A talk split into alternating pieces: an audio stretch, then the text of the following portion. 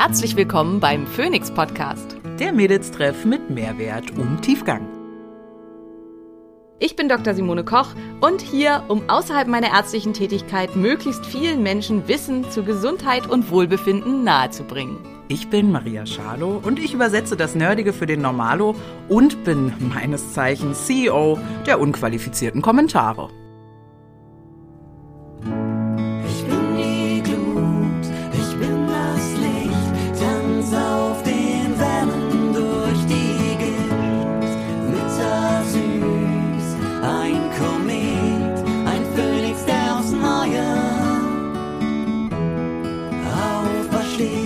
Dieser Podcast dient der reinen Wissensvermittlung. Es werden Angebote gemacht, wie du Dinge umsetzen kannst, um dein Leben zu etwas mehr Energie zu führen. Es wird jedoch kein Behandlungsverhältnis geschlossen. Es ist kalt geworden, der Winter steht vor der Tür. Unser Immunsystem ist in dieser Jahreszeit besonders gefordert. Dies liegt vor allen Dingen an der heißen Heizungsluft, die unsere Atemwege austrocknet und dazu führt, dass sich Viren und Bakterien hier besonders schnell einnisten können. Umso wichtiger ist es, unser Immunsystem in dieser Zeit optimal mit Nährstoffen zu unterstützen. Eine große Hilfe kann hier AG1 sein. AG1 enthält 75 verschiedene Inhaltsstoffe, alles aus natürlichem Ursprung und einen großen Anteil an Vitaminen und Mineralstoffen, um uns dabei zu helfen, den täglichen Bedarf abzudecken. Mit der Adresse www.athleticgreens.com slash Simone bekommst du das Starterpaket mit einmal extra fünf Travel Packs sowie einer schönen Dose und einem Löffel sowie einer Jahresportion Vitamin D. Athletic Greens bzw. AG1 erhältst du im Abo. Das Abo ist jederzeit kündbar, aber ohne Probleme kommt deine tägliche Dosis für dein Immunsystem zu dir nach Hause. Sponsor für diese Folge ist Brain Effect. Bei Brain Effect bekommst du Lifestyle-Produkte und Nahrungsergänzungsmittel in höchster Qualität aus deutscher Produktion. Mit dem Code DSK sparst du immer optimal auf die jeweilige Kategorie, aber auch 10% auf alle Produkte. Das bedeutet, die Kategorie, die gerade im Angebot ist, gibt dir 20% Rabatt. Die Kategorie, die nicht im Angebot ist, erhältst du immer 10% Rabatt. In einigen Wochen bekommst du 20% auf alle Produkte. Mit DSK liegst du also immer richtig. Guck mal hinein in die wundervollen Produkte von Brain Effect.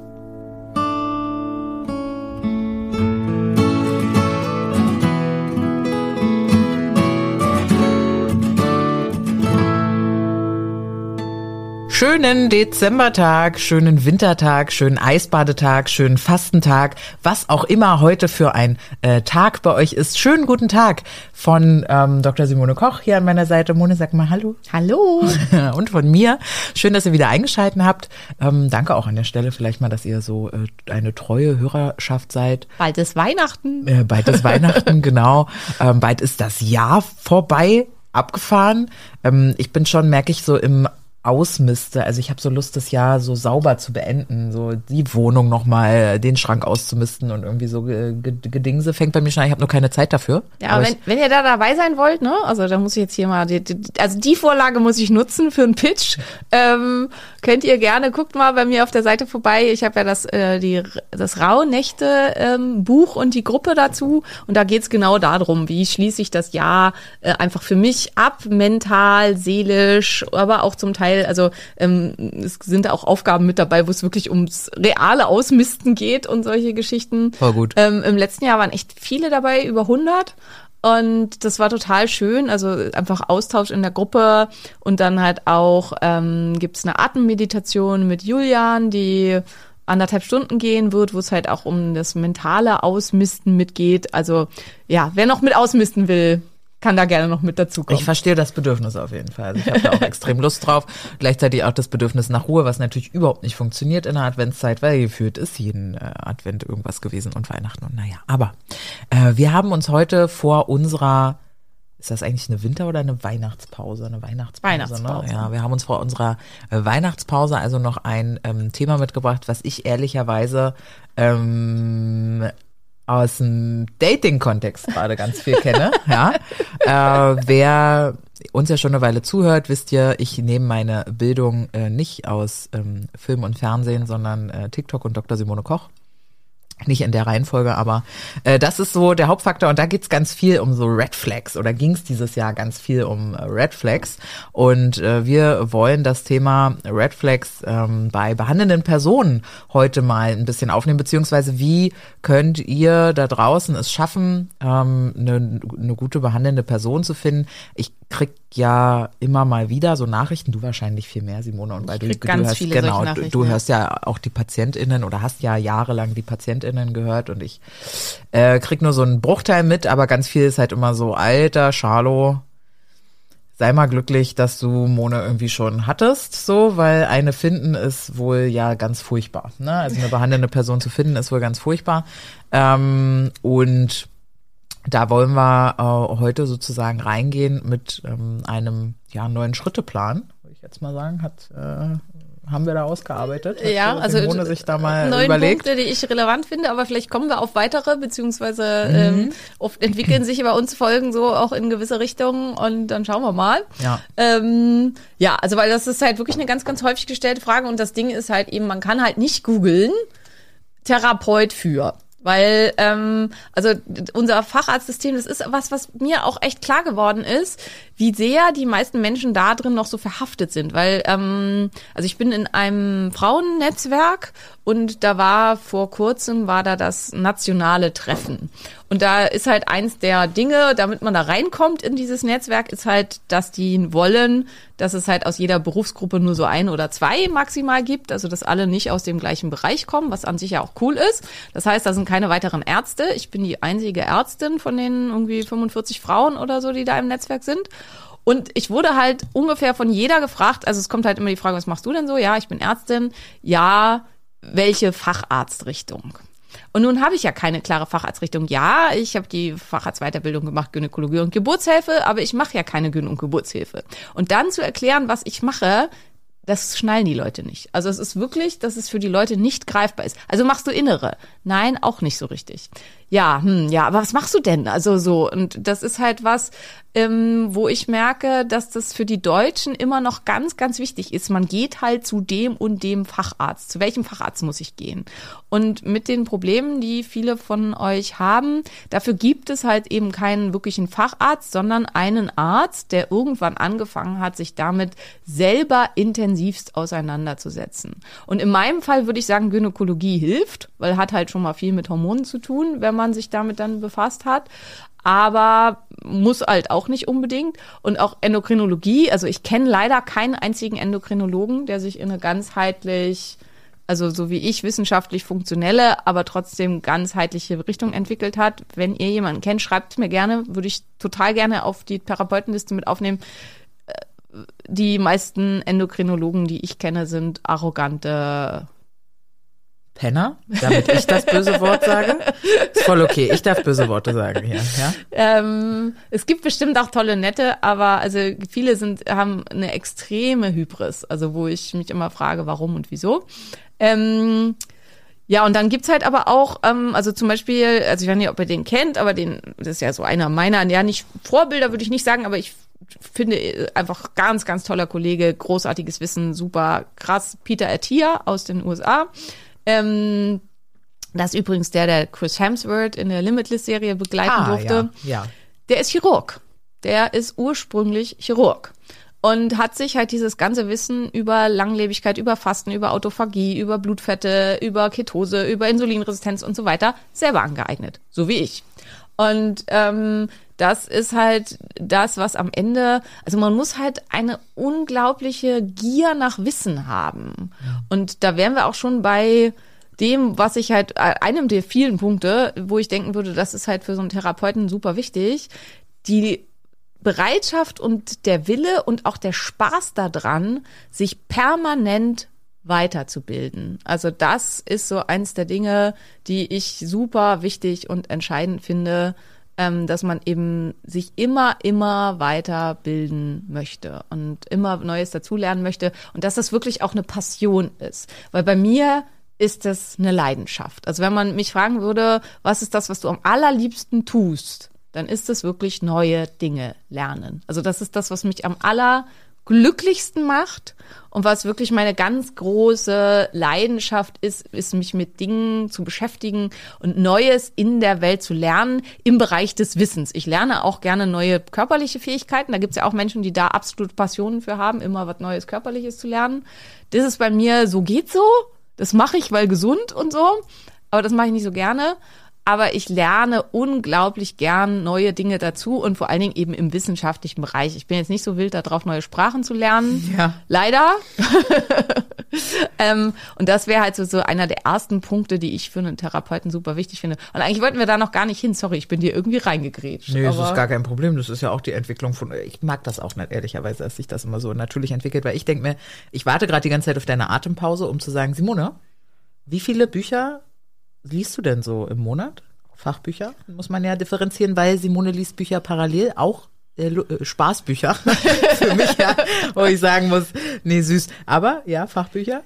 weiß ich nicht, 12, 15? Ja, ja. So in dem Dreh. Und da sind ja die Studien noch nicht mit drin, ne? Nee, So ak aktuelle Studien. extra. Wo liest man die so? Online wahrscheinlich, ne? Online, ja. Also ich habe halt einen, einen Universitätszugang, was übrigens sehr viel Geld kostet. Also viele halt auch immer sind, ja, mit Studien. Also die Studien, die man so umsonst kriegt, sind meistens Schrottstudien.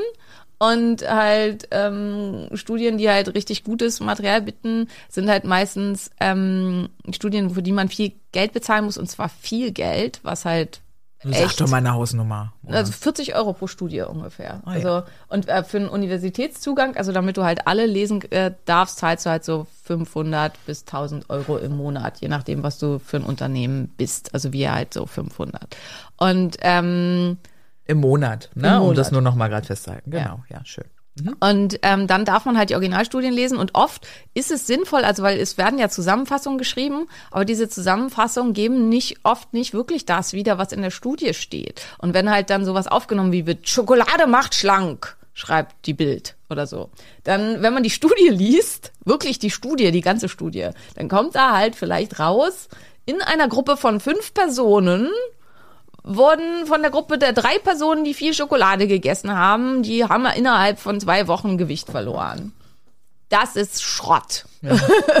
Und das ist aber, und äh, jetzt bin ich halt auch wieder vom Weg abgekommen, aber egal. Also das ist halt auch was, was wichtig ist, dass man halt eben eine Idee hat für, was ist Evidenz, wie funktioniert Biomatte und so. Und ich weiß, ihr mögt das nicht, aber dieses Wissen gehört zu keiner anderen Ausbildung, zu die, au- außer zu denen der wissenschaftlichen Berufe.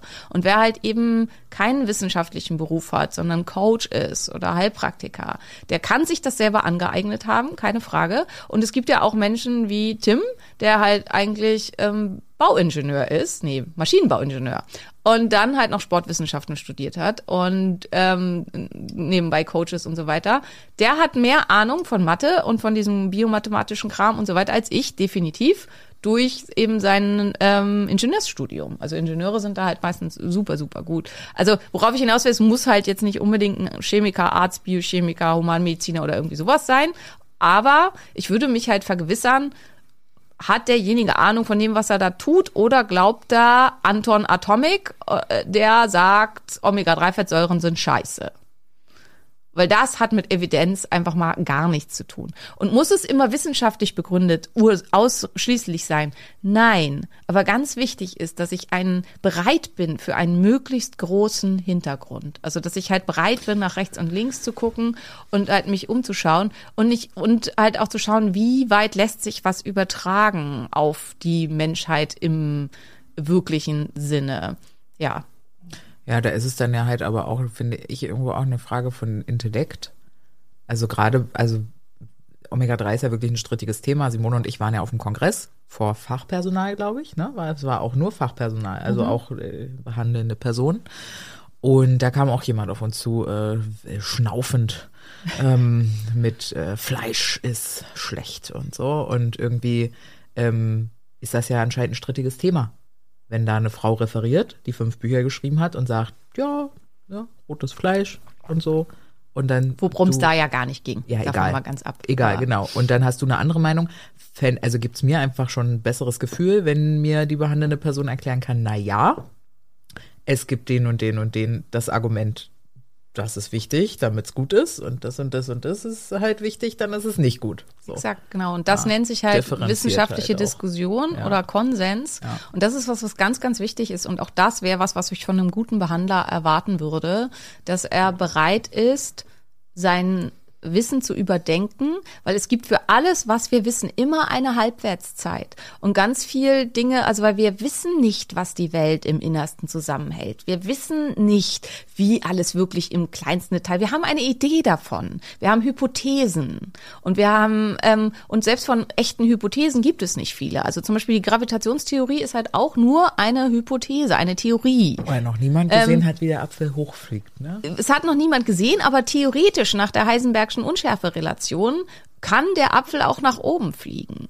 Und das ist halt was, und das macht Wissenschaft aus. Und wenn halt zwei Wissenschaftler unterschiedlicher Meinung sind und darüber auch hart diskutieren, heißt das nicht, dass die sich nicht mögen und dass die sich halt irgendwie dissen oder irgendwas, sondern das ist was, was als total positiv und wertvoll empfunden wird. Und das ist halt auch was, was ich ganz wichtig finde, dass ähm, jemand, der therapeutisch tätig ist, dieses Mindset hat und äh, so an Sachen rangeht und halt bereit ist, Dinge auch zu überdenken, wenn die an ihn rangetragen werden.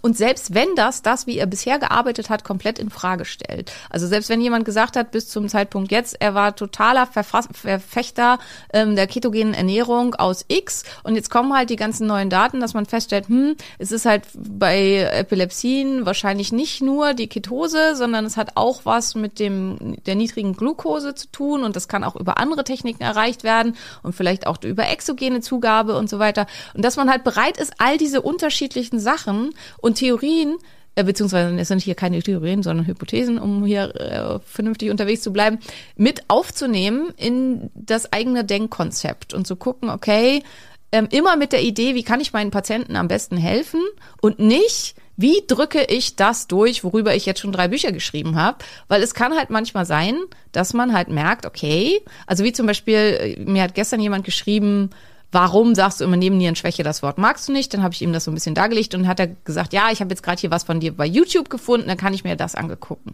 Und dann habe ich zu ihm gesagt, sorry, das entspricht überhaupt nicht mehr meinem aktuellen Wissensstand und meiner aktuellen Meinung. Ich krieg das leider nur nicht weg, weil ich es auf einen Rechtsstreit ankommen lassen müsste, wenn ich das weghaben wollen würde und das will ich nicht, weil die Sachen von der Autoimmunhilfe nicht mir gehören. Ähm, wie davon bin ich abgekommen? Auf jeden Fall, äh, da, auf diesem ganzen Gebiet ist halt in den letzten Jahren super viel Forschung rausgekommen, seit 2018, und habe ich halt meine Meinung in den letzten zehn Jahren massiv verändert und meinen Wissensstand vor allen Dingen auch massiv verändert. Und das heißt, halt eben diese YouTube-Videos, die es von mir da leider immer noch gibt, halte ich inzwischen für ungünstig. Und das finde ich halt auch total wichtig, die Größe zu haben, das zu sagen und die Bereitschaft, immer wieder dazu zu lernen ähm, und seine Meinung zu verändern. Also das wäre so so ein weiterer Punkt, den ich irgendwie super super wichtig finde. In dem Ja, und wenn man das aber nicht kann, also du bist ja schon auch super identifiziert mit deinem Beruf. Also wer mit Simone privat zu tun hat, Simone lebt, atmet, predigt. kann ja auch nichts anderes.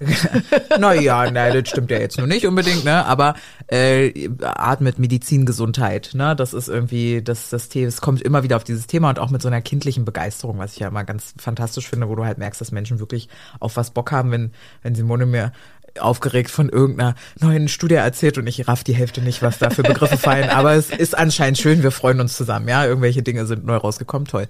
Ähm, und, und ich glaube, dass Menschen, die halt nicht das gesamte Thema greifen können, dann halt ein Ego-Thema kriegen. Ja. Wenn du halt, ne, wenn du, wenn du dein Oder einfach sowieso ein Ego-Thema haben. oder eben schon ein Ego-Thema haben, natürlich klar. Aber wenn wir jetzt mal davon ausgehen, dass nee, ich glaube, es sind schon sehr viele Menschen, die einfach wirklich vorher schon Ego-Thema. Ja, das glaube ich nämlich auch. Ne, weil du stehst ja morgens auf und denkst dir so, nee, ich weiß es besser. Ja, Ich, genau. ich weiß es besser und ich mache jetzt mein Gesicht in diese Kamera Und vor allem, ich weiß es. Ich weiß die, die eine Wahrheit. Ja, ja, stimmt. Das ist, das da ist ein deutliches, deutlicher Indikator für ein Ego-Thema. Und da fehlt dann ganz oft das Punkt eins auf Simones Liste, das äh, Thema Demut. Na, Demut der, de, deiner eigenen Unfehlbarkeit gegenüber auch. Demut der Patientinnenschaft gegenüber, Demut dem Wissensstand gegenüber, äh, Demut halt irgendwie. Aus meiner Sicht auch ganz viel Demut gegenüber dem Leben. Also Demut gegenüber der Natur. Ähm, wie, also zum Beispiel Schilddrüsenhormone da als ganz wichtiges Thema. Zu einem ganz großen Teil lässt sich die Natur nicht in die Suppe spucken. Also ich kann bei jemandem, der eine schwere Enzymstörung in der Leber hat und bei dem irgendwas gravierend nicht stimmt, also der massiv Entzündung im Körper hat und so weiter, dem kann ich T3 hau- reinhauen, so viel ich will, der wird niemals auf eine gute Stoffwechselleistung kommen, weil der Körper lässt sich da nicht in die Suppe spucken. Der will keine gute Stoffwechselleistung, weil das für diesen Körper eventuell den Tod bedeuten würde. Und das ist halt eine Intelligenz, die zum Teil unserer Körper da hat, für, vor der man, finde ich, eine ganz große Demut haben sollte. Du meinst, der Körper macht dann was falsch, aber um dich zu retten, Ja, sozusagen. ja. Und sich halt hinzustellen, ich als Therapeut weiß es besser und ich gebe halt hier exorbitant große Mengen von irgendwelchen Hormonen oder so. Und ich glaube, dieser eine Ansatz, den ich habe, der heilt jeden.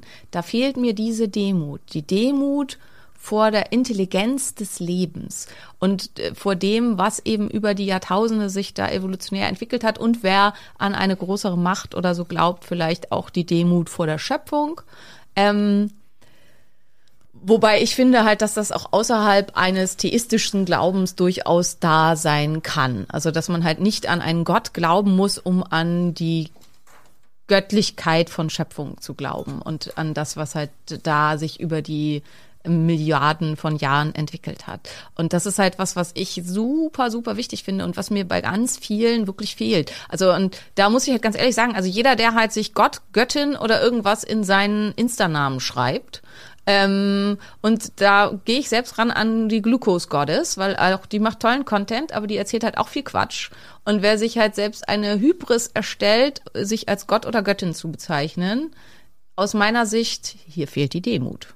Also ist was, da ist für mich ganz klare Red Flag. Also Ja. finde ich ganz, ganz, ganz schwierig. Ja. Ja. Das ist ähm, wie ähm, nach dem Date drei Tage nicht antworten. Ja, das finde ich auch eine riesen Red Flag. Ja. Ja. Ähm, finde ich eine ähnliche Red Flag.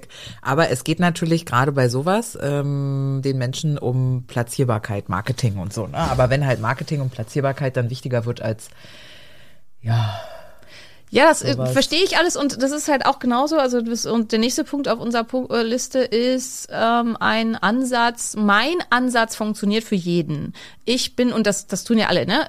Glucose ist alles, Blutzucker ist alles. Egal was ich habe, egal ob du rote Pickel auf dem Gesicht hast, ähm, die, dir die Poperze juckt oder dir äh, Haare auf den Zähnen wachsen, Blutzucker ist schuld. Ähm, oder beim nächsten ist es, alles ist Leber. Oder beim nächsten ist es, alles ist Mitochondrien. Wobei Mitochondrien ist so das einzige Thema, wo ich sagen würde, in aller unterste Instanz sind es wirklich immer die Mitochondrien. Aber das hat halt einen anderen Grund, weil da kommt halt die Energie her und das ist halt wie mit dem Auto, kein Benzin, keine Arme, keine Kekse, haben meine Stiefbrüder immer gesagt. und die Achse kann ja trotzdem gebrochen sein, obwohl kein Benzin da ist. Genau, ja, genau, ja, genau. Ja. Ähm, aber wenn kein Benzin da ist, ganz schlecht.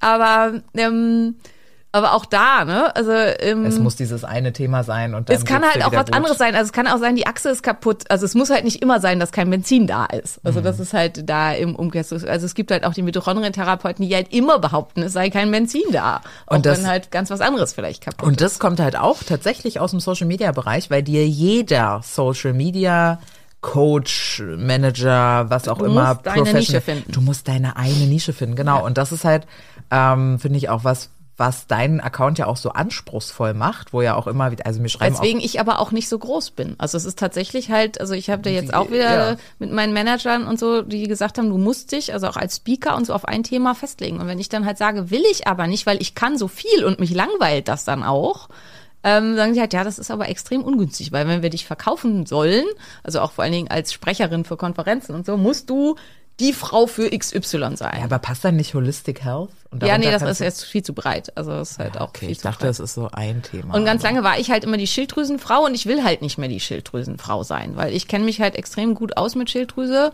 aber ich langweile mich halt auch schnell mit Themen und Schilddrüse ist halt so viel mehr als nur Schilddrüse. Also wenn ich halt nur die Schilddrüse behandle, dann kriege ich halt eben ganz, ganz viele Menschen nicht besser, weil es ist halt bei vielen, also es gibt Leute, die sind, äh, erleben wirklich die Wunderheilung durch eine Umstellung der Schilddrüsenmedikation. Aber wie gesagt, also der Körper lässt sich nicht in die Suppe spucken und wenn ich halt extrem entzündet bin, dann kann ich über Jahre an den Schilddrüsenhormonen rumdoktern. Es wird halt niemals besser werden. Und ähm, ja, also wenn ihr und wenn jemand sich bei Insta so verkauft, egal, scheiß drauf. Ne? Also wie gesagt, wie Maria sagt, das ist ein Marketingkonzept, okay. Aber spätestens, wenn ihr bei dem am Schreibtisch sitzt, wenn der halt alles auf ein Thema schiebt, Red Flag. Also spätestens dann ungünstig, dann sollte man halt gucken. Und da vielleicht auch als, wenn ihr euch auf die Suche macht nach einem Therapeuten, erwartet bitte nicht, ist wie beim Dating, erwartet bitte nicht, dass der erste Versuch gleich der volle Glücksgriff sein wird. Ja. Also tendenziell dauert es halt ein halbes, dreiviertel Jahr oder so und man muss viele, viele Versuche machen. Ähm, also ich hatte zwischen der Trennung meines Ex-Manns und Julian 50 Dates, von denen ich alle scheiße fand. Alle. Ja, ich erinnere mich, es war so eine anstrengende Phase, ey. Wow. Ja. Ich bin halt auch sehr anspruchsvoll. Ja. Aber ich würde halt auch nie wieder online daten, also weil es für mich einfach nicht funktioniert. Also es ist einfach ja nee. Julian war ja am Ende auch nicht. nicht online, war Ja. auf offline kennengelernt, ganz ganz regulär wie früher. Ja. Oh ja. Auf oh einer. Party kennengelernt, nett unterhalten, also in dem Fall auf einem Biohacking-Brunch, aber trotzdem. Ja. Ja. Trotzdem passend. Also und so ist es halt auch mit, also hier Ärzte, Therapeuten und so weiter, müsst ihr sicherlich online daten, in dem Sinne, dass ihr sie halt irgendwo finden müsst und da müsst ihr schätzungsweise Google bemühen und Internet bemühen. Ihr könnt halt auch rumfragen bei Leuten, die was ähnliches haben und fragen, hey, wen findet ihr gut, wo würdet ihr hingehen? Ja, und dann darf man halt leider auch nicht erwarten, dass es bei Kick gleich gute Unterhosen gibt wie bei Hallhuber.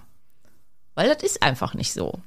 Und ich kann halt auch nicht erwarten, wenn ich zum billigsten der billigsten gehe, dass ich da die gleiche Unterhose kriege. Also um halt dieses Beispiel zu nennen. Und ähm, es ist einfach Ausbildung und Erfahrung kostet am Ende halt Geld, weil man, ja, weil es halt eben einfach so ist. Also weil man halt einfach auch eine viel, viel höhere Qualität bekommt. Und ich finde, das darf auch so sein. Also das ist halt auch für diesen Zusammenhang wichtig. Und es dauert halt eben seine Zeit, bis man da die richtige Person kriegt. Und dann sind wir gleich beim nächsten großen Thema.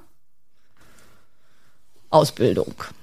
Was ich halt auch super wichtig finde. Jeder kann sich Experte für XY nennen. Also kriege ich halt auch immer wieder zugeschickt, so und so hat das und das gesagt und dann guckt man sich das an und dann steht halt auf der Homepage fett Experte für das Nervensystem. Und dann versucht man rauszufinden, was macht denjenigen zum Experten. Und man findet nichts. Gar nichts. Nicht mal eine B-Lizenz als Sporttrainer oder irgendwie sowas. Ich war jetzt bei Approbationsthema oder so. Ja, das nein. ist ja schon Approbation als Arzt oder irgendwas, das ist ja schon, schon alleroberste Stufe. Aber ich würde halt wenigstens erstens erwarten, irgendeinen Kurs irgendwo mal gemacht zu haben oder irgendwie sowas. Also mindestens, ne? irgendwas. Aber es gibt wirklich Leute da draußen, die merken halt, okay, Gesundheitsthema kann man fettes Geld mit verdienen. Also nenne ich mich jetzt Experte fürs Nervensystem oder Experte für, also selbst Fasten, ähm, ja, hat halt ganz viel positive Wirkung und so weiter, aber es gibt halt für fast alles auch Kontraindikationen. Es gibt immer Menschen, für die ist egal, was eine Katastrophe. Also Maria und ich hatten vorher schon drüber gesprochen, weil halt es gibt immer Beispiele. Also es gibt zum Beispiel Menschen, die sind genetisch dazu prädisponiert, Nikotin super abbauen zu können, damit super klarzukommen. Und die werden dann halt vielleicht 115 und rauchen 40 Zigaretten am Tag. Ist das die Regel? Nein, definitiv nicht. Und kann ich das halt deswegen auf alle anderen Menschen überschlagen und jetzt sagen hier, der ist 115 geworden mit Nikotin, 40 Zigaretten am Tag, deswegen sollten jetzt alle Menschen 40 Zigaretten am Tag rauchen, weil das scheint ja super gut zu sein. Nein, da hat jemand Epidemiologie überhaupt nicht verstanden. Und das ist halt leider was, was auch ganz oft von Menschen, die halt nicht wirklich Ahnung in diesem Bereich haben, benutzt wird. Solche Sachen. Also das, oder, ähm, jetzt rede ich ganz, ganz viel und Maria kommt hier überhaupt nicht zu Wort. Ich nehme schon deine Atempausen dann wahr.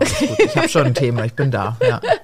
Ähm, Erfahrung. Also weil was auch ganz, ganz häufig ist, ich, ähm, äh, ich, Maria, äh, ähm, Mutig? mö- Maria mutig. Ich hätte jetzt gesagt, Maria möchte gern. Oh, auch gut, ja. ähm, äh, ich hatte äh, eine Schilddrüsenerkrankung Und ich habe das gut hingekriegt, ähm, wahrscheinlich auch mit Hilfe von irgendwelchen Therapeuten, aber ich behaupte, ich habe es selber hingekriegt mit Ernährung und weiß ich nicht und so. Und verkauft das jetzt Und jetzt alle. verkaufe ich das, was ich mit mir selber gemacht habe, an die große Menge. Das ist n gleich eins Und das ist halt null Erfahrung in irgendeiner Weise.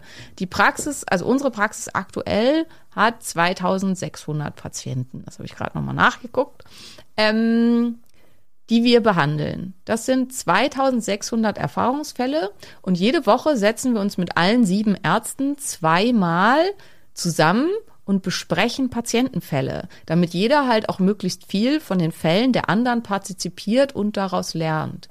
Weil das eine sind natürlich Studien und so weiter, aber das andere ist das Leben. Und halt auch in Studien und so weiter zeigen halt, ähm, quasi immer nur die Mitte der Verteilungskurve an. Und wer halt eben, also diese, die, die Ausreißer an den Seiten, denjenigen, der halt 40 Zigaretten äh, äh, rauchen kann am Tag und trotzdem gesund bleibt, wobei der taucht halt nicht bei uns auf, oder aber eben der, und das ist der wichtigere im therapeutischen Bereich, der keine Ahnung, nach einer halben Zigarette am Tag schon sofort einen Lungenkrebs entwickelt. Ich wollte jetzt nur beim Nikotinbeispiel bleiben, ne? Ja, das ja, ist nichts, ist was für uns äh, relevant ist. Ja. Ähm, der muss halt auch diskutiert und besprochen werden und für den, also oder besser ist halt, man nimmt hier eine therapeutische Sache, also der für den halt eben schon kleinste Mengen von XY katastrophal sind und der damit eben überhaupt nicht zu, zurechtkommt und so. Auch diese Fälle müssen einem bekannt sein und es nützt halt überhaupt nichts, wenn Maria möchte gern super gut gesund geworden ist mit dem, was sie da getan hat, wenn sie vielleicht einer dieser Ausreißer ist, das heißt ihre Therapie für kaum jemanden funktionieren wird oder eben sie einfach keine Erfahrung hat mit all den ganzen Menschen, die links und rechts in der Verteilungskurve ganz anders funktionieren. Und sowas erarbeitet sich über Erfahrung. Das kann man auch nicht überlesen von ähm, Büchern und Studien und so. Das ist auch alles wichtig, aber das kann man halt damit nicht kriegen. Und man kann sich Erfahrung leihen.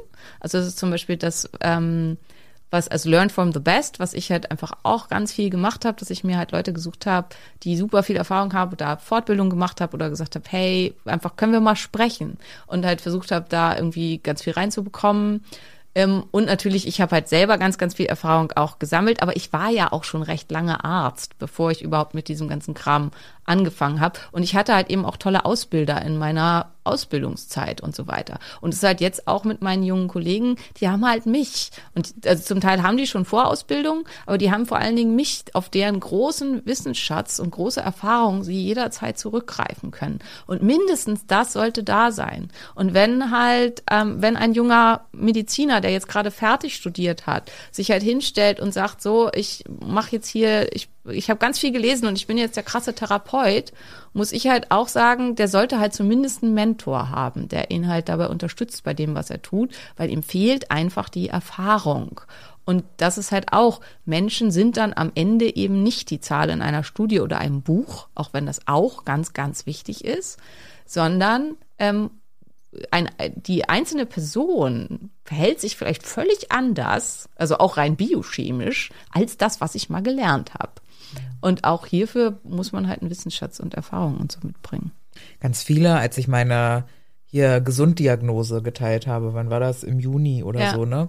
Ähm, meinten dann halt auch, ob ich jetzt nicht, äh, ob ich jetzt nicht Bock hätte, kamen ganz viele Fragen in diesem Gesundheitsbereich zu arbeiten und so und da irgendwie und ich habe das gar nicht verstanden, weil mit welchem Recht? Also ich, äh, klar, ich, ich möchte gerne Vorbild sein und motivieren, deswegen teile ich das ja auch, ne? Egal wie krank, egal wie fett, wenn du mitmachst, compliant bist äh, und eine gute behandelnde Person hast und so, kannst das schaffen und guck mal, das ist wichtig, das ist wichtig, la la la. Vorbild sein, voll, Verantwortung tragen dafür, dass tatsächlich, hä?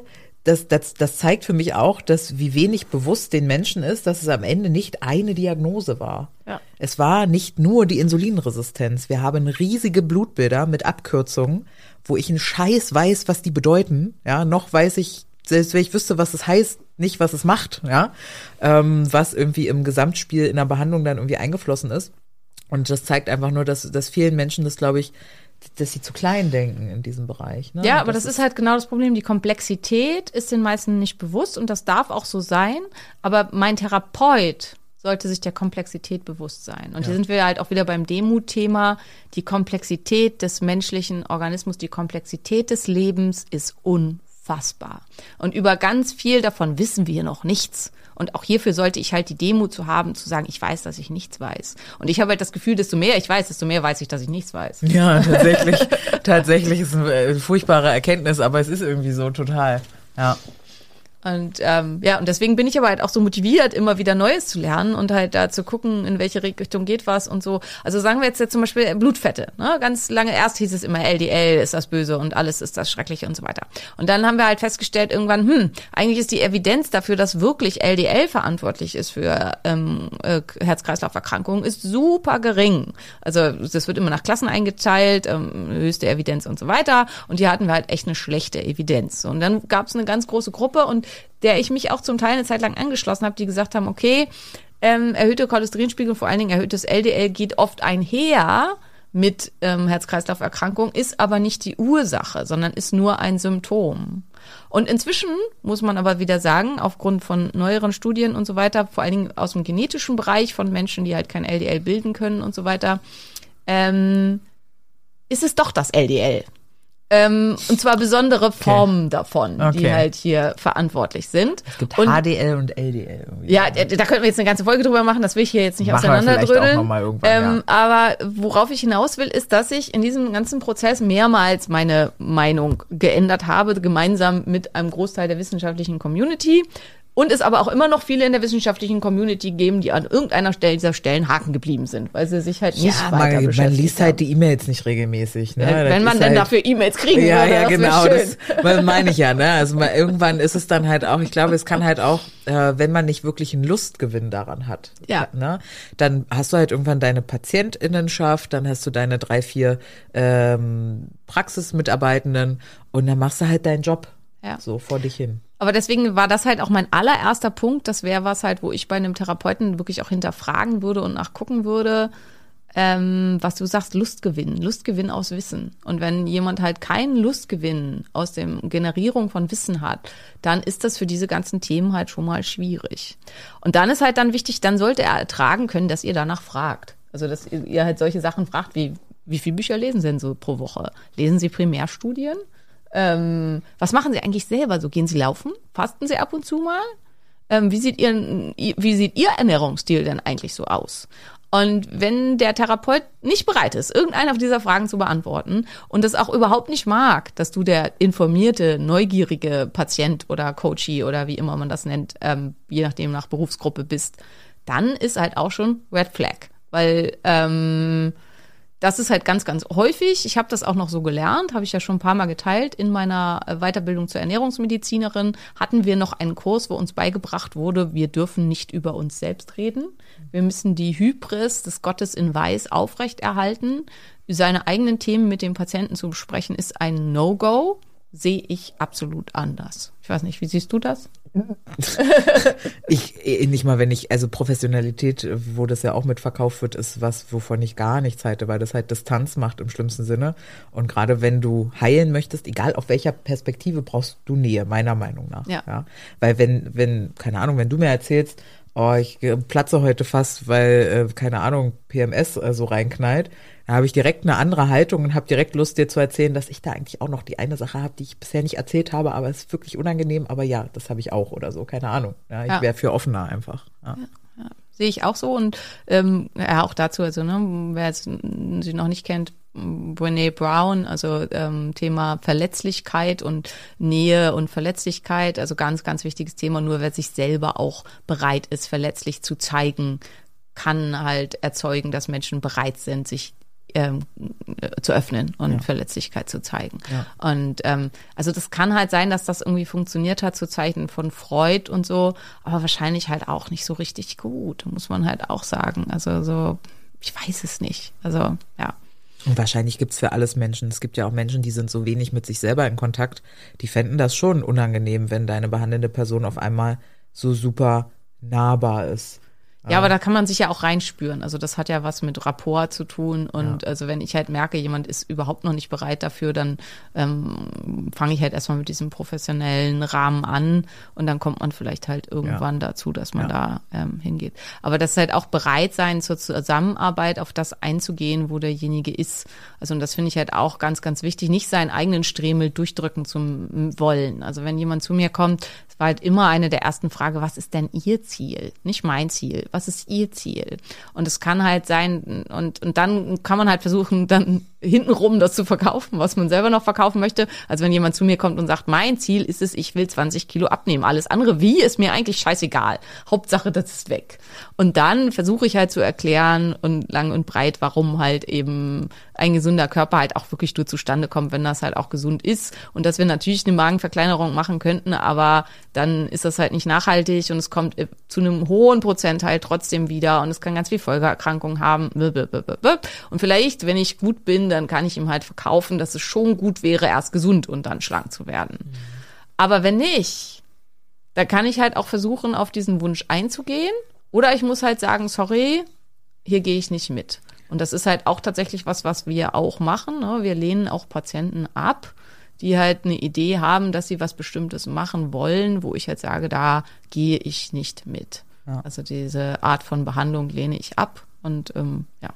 Gleichzeitig, also jetzt, du bist ja in der behandelnde Personenperspektive, aber ich auch aus der Patientinnenperspektive, finde aber auch, dass es wichtig ist, dann auch zu tun, was die behandelnde Person mir sagt. Also ich habe, ja. jetzt bin ich natürlich auch in einer Bubble aus so hyperwissenden PatientInnen. Also, ne, in der, in der, egal in welchen Gruppen ich mich so bewege oder auch so eine sehr aktive Followerschaft auf Instagram, die Mädels wissen einfach auch unfassbar viel schon, so für Betroffene einfach, ne? Ähm, und ich glaube, je mehr die wissen, desto schwerer ist es vielleicht manchmal dann auch einfach zu tun, was jemand dir sagt weil du schon so sehr eine eigene Meinung dir gebildet hast oder vielleicht auch schon so viel probiert hast. Aber ähm, ähnlich wie dieses Sprichwort, viele Köche verderben den Brei.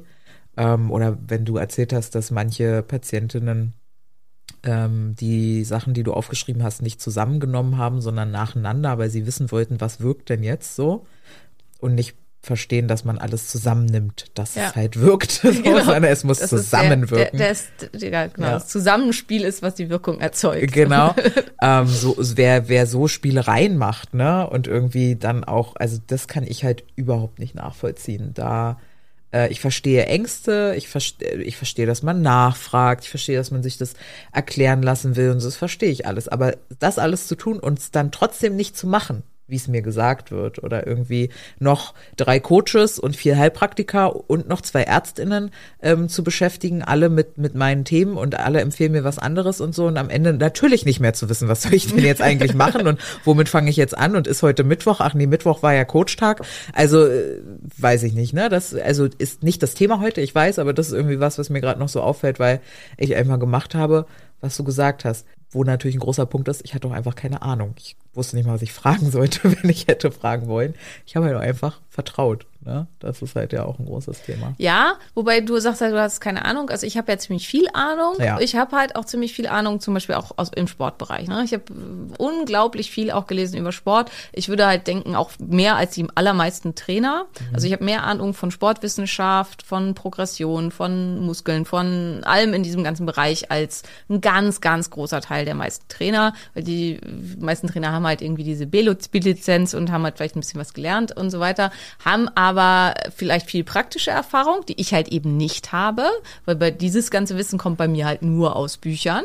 Also ich habe nie mit Menschen in dem Zusammenhang gearbeitet und ähm, ich ähm, und meine Trainerin äh, hat halt schon auch sonst sehr viel Ahnung und hat sich auch viel fortgebildet und so weiter. Also ähm, hat jetzt nicht nur die B-Lizenz, aber nichtsdestotrotz würde ich sagen, und sagt sie auch selber oft, ich weiß halt zum Teil mehr über diese Dinge als sie, aber mir fehlt halt absolut die praktische Erfahrung.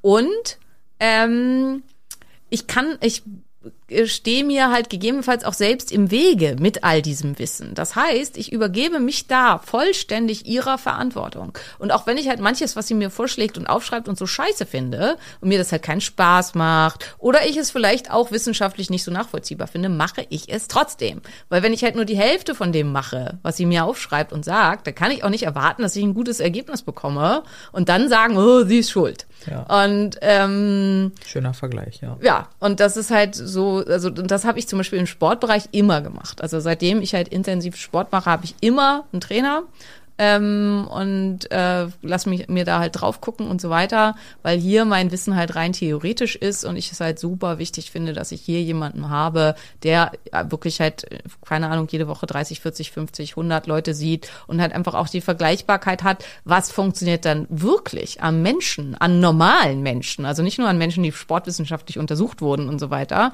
sondern, oder gibt ja auch diese Muskelbiopsie-Studien und so an einem Muskel in der Petrischale das ist halt nicht das Leben.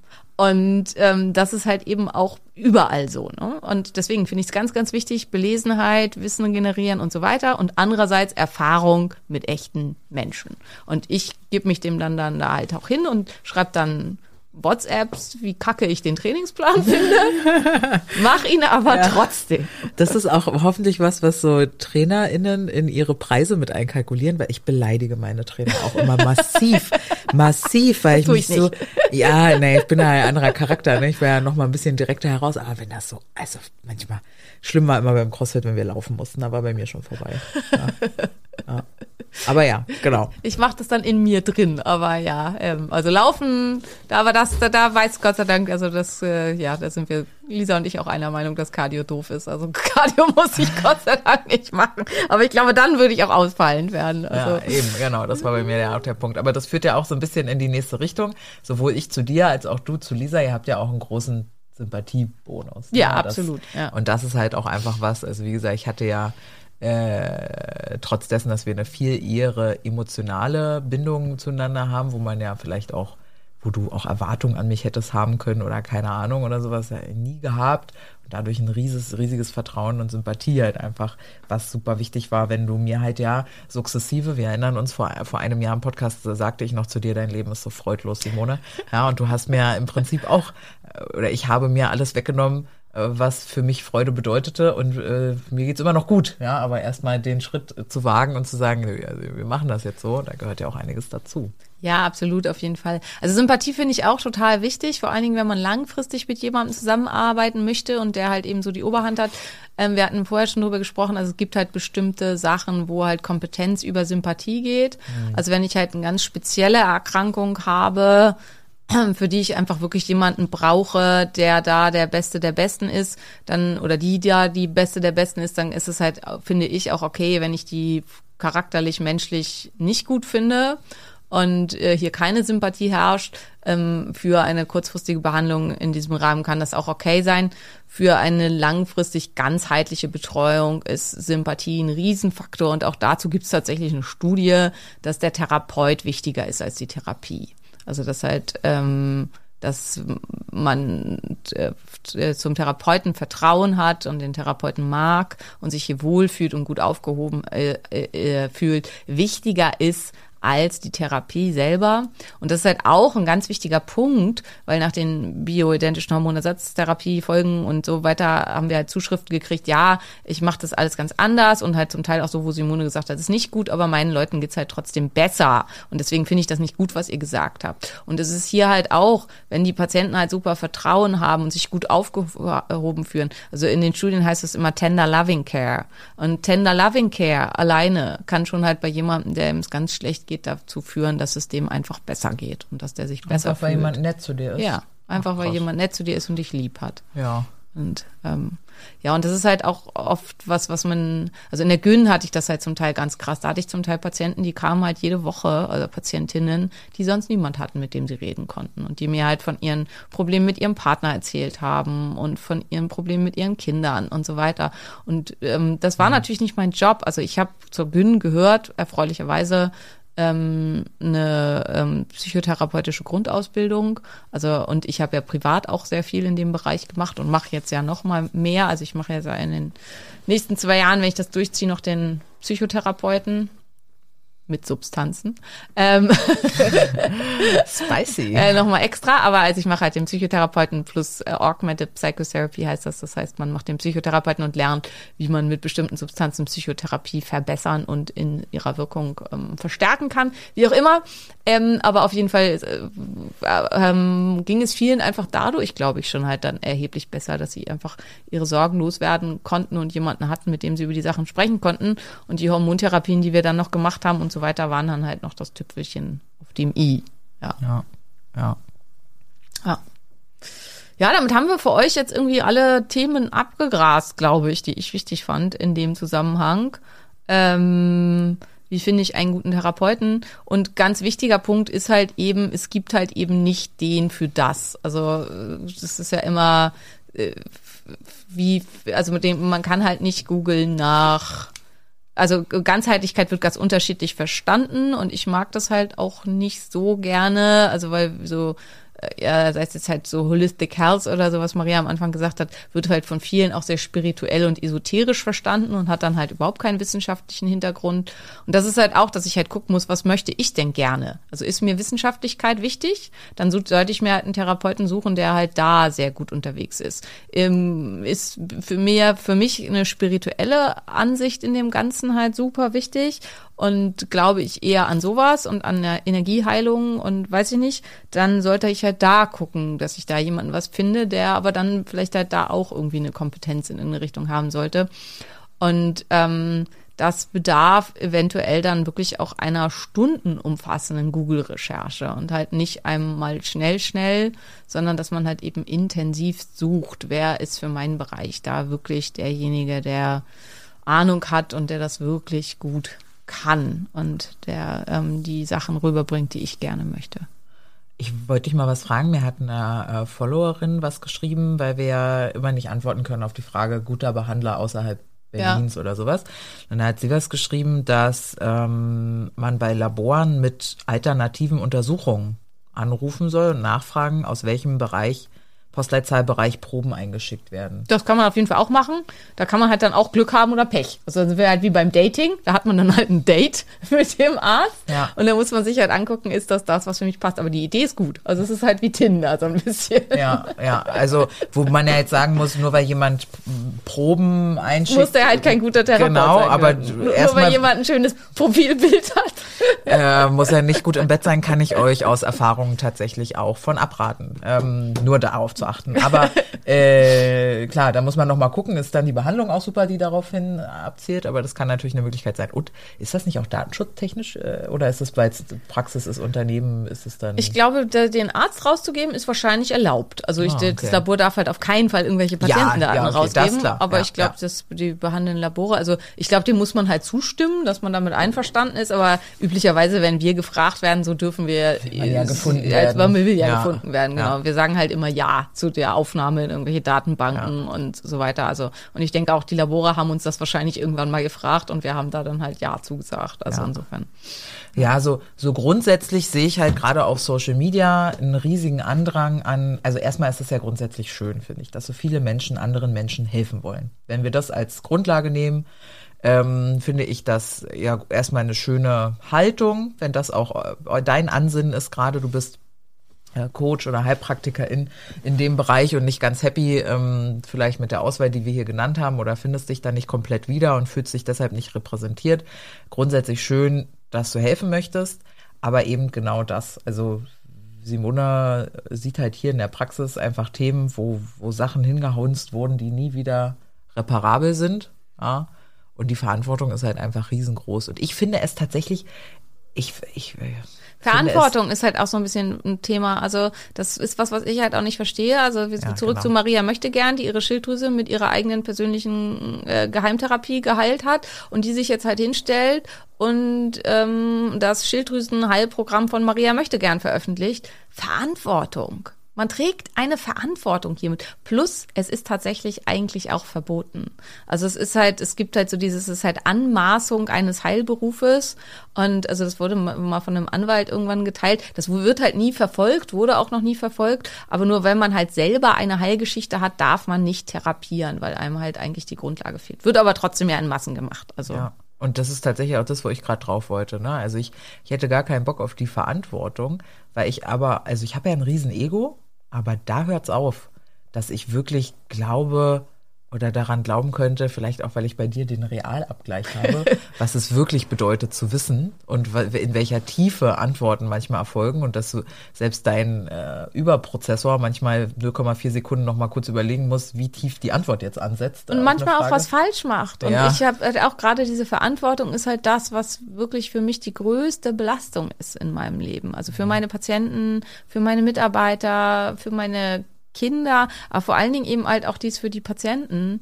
Ähm, man lernt sich daran zu gewöhnen, aber das ist halt was, was wirklich enorm ist. Und ich weiß halt auch von ganz vielen von diesen, die melden sich dann einfach nicht mehr, diese Therapeuten. Also wenn es einem halt nicht gut geht mit ihrer One-Size-Fits-All-Therapie, dann kann man halt 20 E-Mails schreiben und kriegt keine Antwort mehr, weil dann ist man halt uninteressant geworden. Und ja, genau.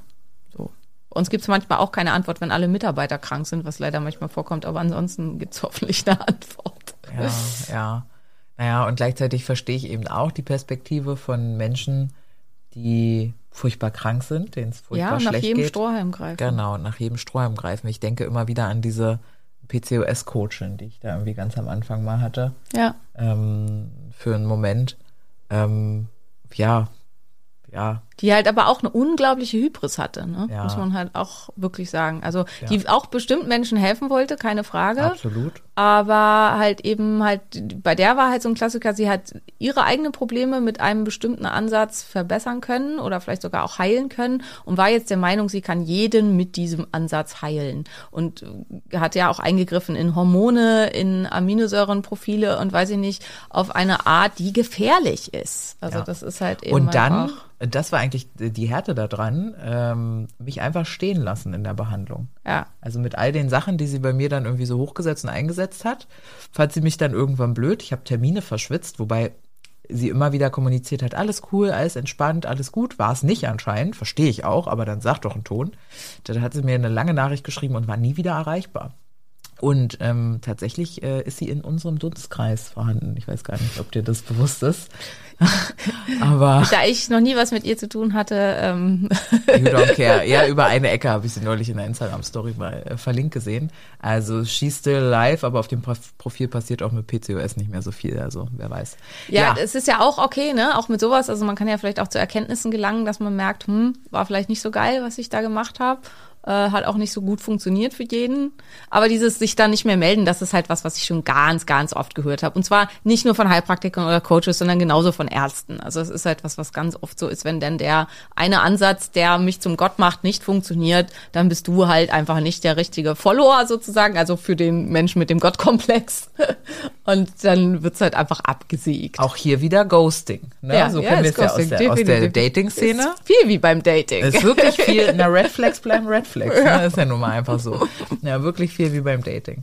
Ja, ähm, Punkt irgendwie auch, oder? Also man kann jetzt natürlich Ja, irgendwie Punkt, die Liste noch endlos weiterführen, Punkt. aber ähm, ja, es gibt einfach wirklich komisch, komische, schwurbelige, auch so extreme Aussagen, ne, finde ich. Also habe ich von dir auch noch nie gehört. Das ist so selten, dass du mal wirklich sagst, das ist schlecht. Ja, aber das ist halt auch, ja, die Aussage, also es kommt drauf an, ist halt auch was, also wenn jemand sagt, das ist so und das ist immer so, das ist halt definitiv auch eine Red Flag. Aber das hatten wir halt auch schon, Ja, glaube ich, in dem ja. Ganzen. Also, Ja. weil das ist es halt eigentlich nie. So funktioniert die Welt nicht. Punkt. Das kann mal sein und mal nicht. Da kann man halt was sagen, so funktioniert die Welt nicht. Aber ansonsten ist das sehr, sehr schwierig. Ja, und auch über Sachen reden können. Ich habe halt auch ein paar Patienten, die trotzdem seit vielen, vielen Jahren bei mir Patient sind, mit denen ich nur ganz minimal und schwierig weiterkomme. Aber ich begleite sie in diesem Prozess. Und ich ähm, nehme sie halt in diesem Prozess an und versuche mit ihnen immer wieder nach neuen Ansätzen zu suchen. Ähm, und halt auch sowas dann zu sagen, es tut mir leid, ich weiß hier halt auch nicht weiter. Ich gebe ihnen das Beste mit ran und bin bereit halt immer äh, zu gucken, ob wir noch was finden. Aber ja, das ist halt auch wie in der Beziehung, über Sachen reden zu können, die nicht so gut laufen, über Sachen reden können, die halt vielleicht auch einfach nicht passen. Oder das gehört halt auch dazu, was wir machen. Also da sind halt immer alle ganz traurig und beleidigt. Wir holen ja einen Anamnesebogen ein und gucken halt, passt derjenige als Patient zu uns? Warum? Weil wir halt gucken wollen, dass wir wirklich die bestmöglichste Behandlung mit unserer Kompetenz gewährleisten können. Und es gibt bestimmte Erkrankungsbilder, für die wir die vor allen Dingen halt mit den jungen Kollegen im Augenblick nicht gewährleisten können. Und diese Leute lehnen wir dann ab. Und zwar, weil wir halt der Meinung sind, dass sowohl Behandler als auch Patient im Laufe dieses Falles unzufrieden sein werden. Und das ist für mich Kompetenz. Und halt nicht, dass das dann irgendwie böse oder schlecht ist. Wir lehnen die Leute nicht ab, was immer behauptet wird, weil sie kein Geld haben oder weil uns ihre Nase nicht gefallen hat oder irgendwas, sondern eigentlich nur ausschließlich aus diesem einen Grund. Weil wir der Meinung sind, dass halt eben Behandler und Patient mit dem Ergebnis nicht zufrieden sein werden, weil hier halt eben für dieses Erkrankungsbild nicht die maximale Kompetenz ist. Und es mag sein, dass wir halt immer noch mehr darüber wissen als die aller, allermeisten anderen Ärzte, aber das macht's ja, also besser als Scheiße macht halt nicht gut. Ah, und das ist halt eben da auch total wichtig. Ja. So, ja. Gut, genug, genug, genug. Frohe Weihnachten. Ja, esst nicht so viele Kekse, nicht wahr? Denkt ans Eisbad. Genau, also mindestens das. Also wenn schon ganz, ganz viel Essen sein muss, fang den Tag an mit Eisbaden, Sport. Ähm, und dann hast du deine Insulinsensitivität schon für den Tag gut eingestellt. Und dann darf es halt auch mal ein Keks mehr sein oder so. Und dann danach halt einfach wieder zurück in gutes Verhalten. Wir sehen uns dann Neujahr. Genau, wir sehen uns im neuen Jahr oder hören uns. Bis dann, ihr Lieben. Tschüss. Tschüss.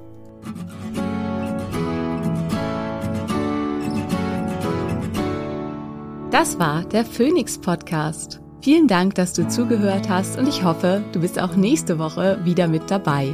Mehr über mich und meine Arbeit findest du im Internet auf meinen diversen Homepages. Hey, wenn du bis hier aber gehört hast, ne? Und du hast mindestens einmal geschmunzelt, ich weiß das. Wir sind lustig. Und du hast das Sternchen noch nicht gedrückt. Dann mach das bitte noch und denk an den Liebesbrief. Küsschen!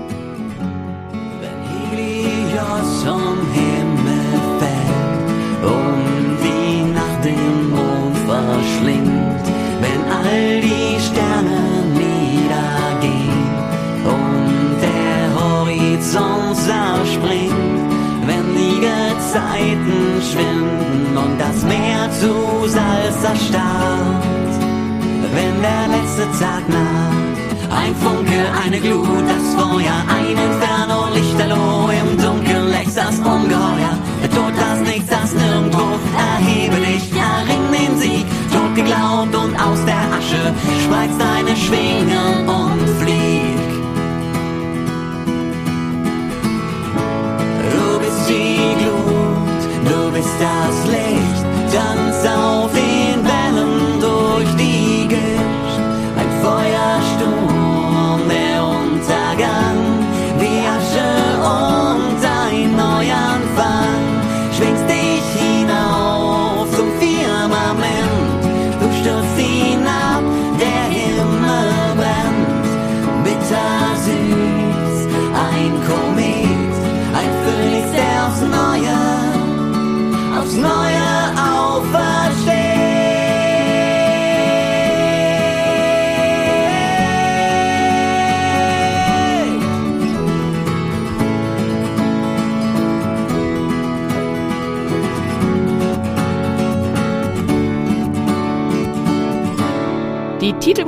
bzw. Abspannmusik hat dir gefallen? Dies sind Beauty and the Bard. Guck doch mal auf ihrer Homepage vorbei.